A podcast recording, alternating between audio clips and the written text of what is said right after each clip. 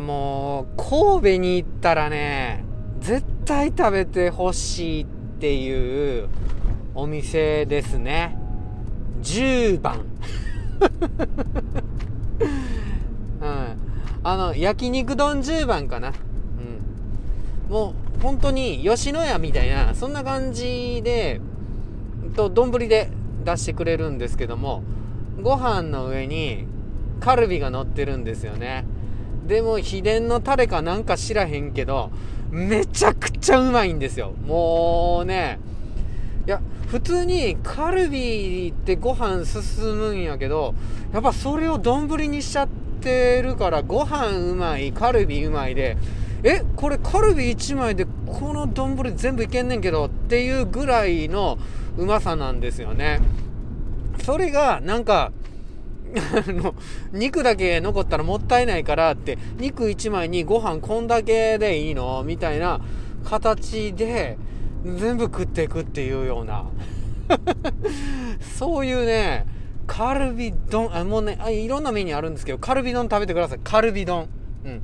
あの 特選でも何でもいいですけどもう普通の並盛りでいいです。もうカルビ丼を食べて本当にこれねもともとね僕学生の頃って言ったらまあ20年前のね味覚で本当進めてるんですけど今神戸住んでないからねだいぶ20年ぐらい。でもう高校生の時からいやもうもしかしたら中学うん。あの中高一貫の学校でずっと電車で通ってたんですよね。その間通り道が三宮やったんでもう部活の帰りとか友達と10番やってっかって寄ってこうぜみたいな感じでねえ 晩ご 晩ご飯の前みたいなに食べてたんですよね。もうそんな思い出もありそれこそね付き合ってた人ともう10番一緒に行くようになったら本物かみたいな。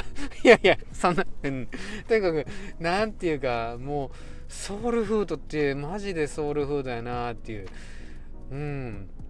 でね当時はね本当にカウンター席ぐらいしかなかったんちゃうかな。うん。で黄色のねえー、っと字黄色のあの字にあのあ黄色の字って黄色の何て言うんかな。あの布地布地、えー、何でもいいわ。それに黒で10番って書いてるお店だったんですけど今もうちょっとおしゃれにね移転しちゃってるんですよね。で移転しちゃってる頃にはもう僕長野に来てるんでだからあのうん今の奥さんと一緒に一回行ったかなっていうぐらいの思い出なんですけど本当に行きたい。本当に十分だから俺の代わりに行ってほしい。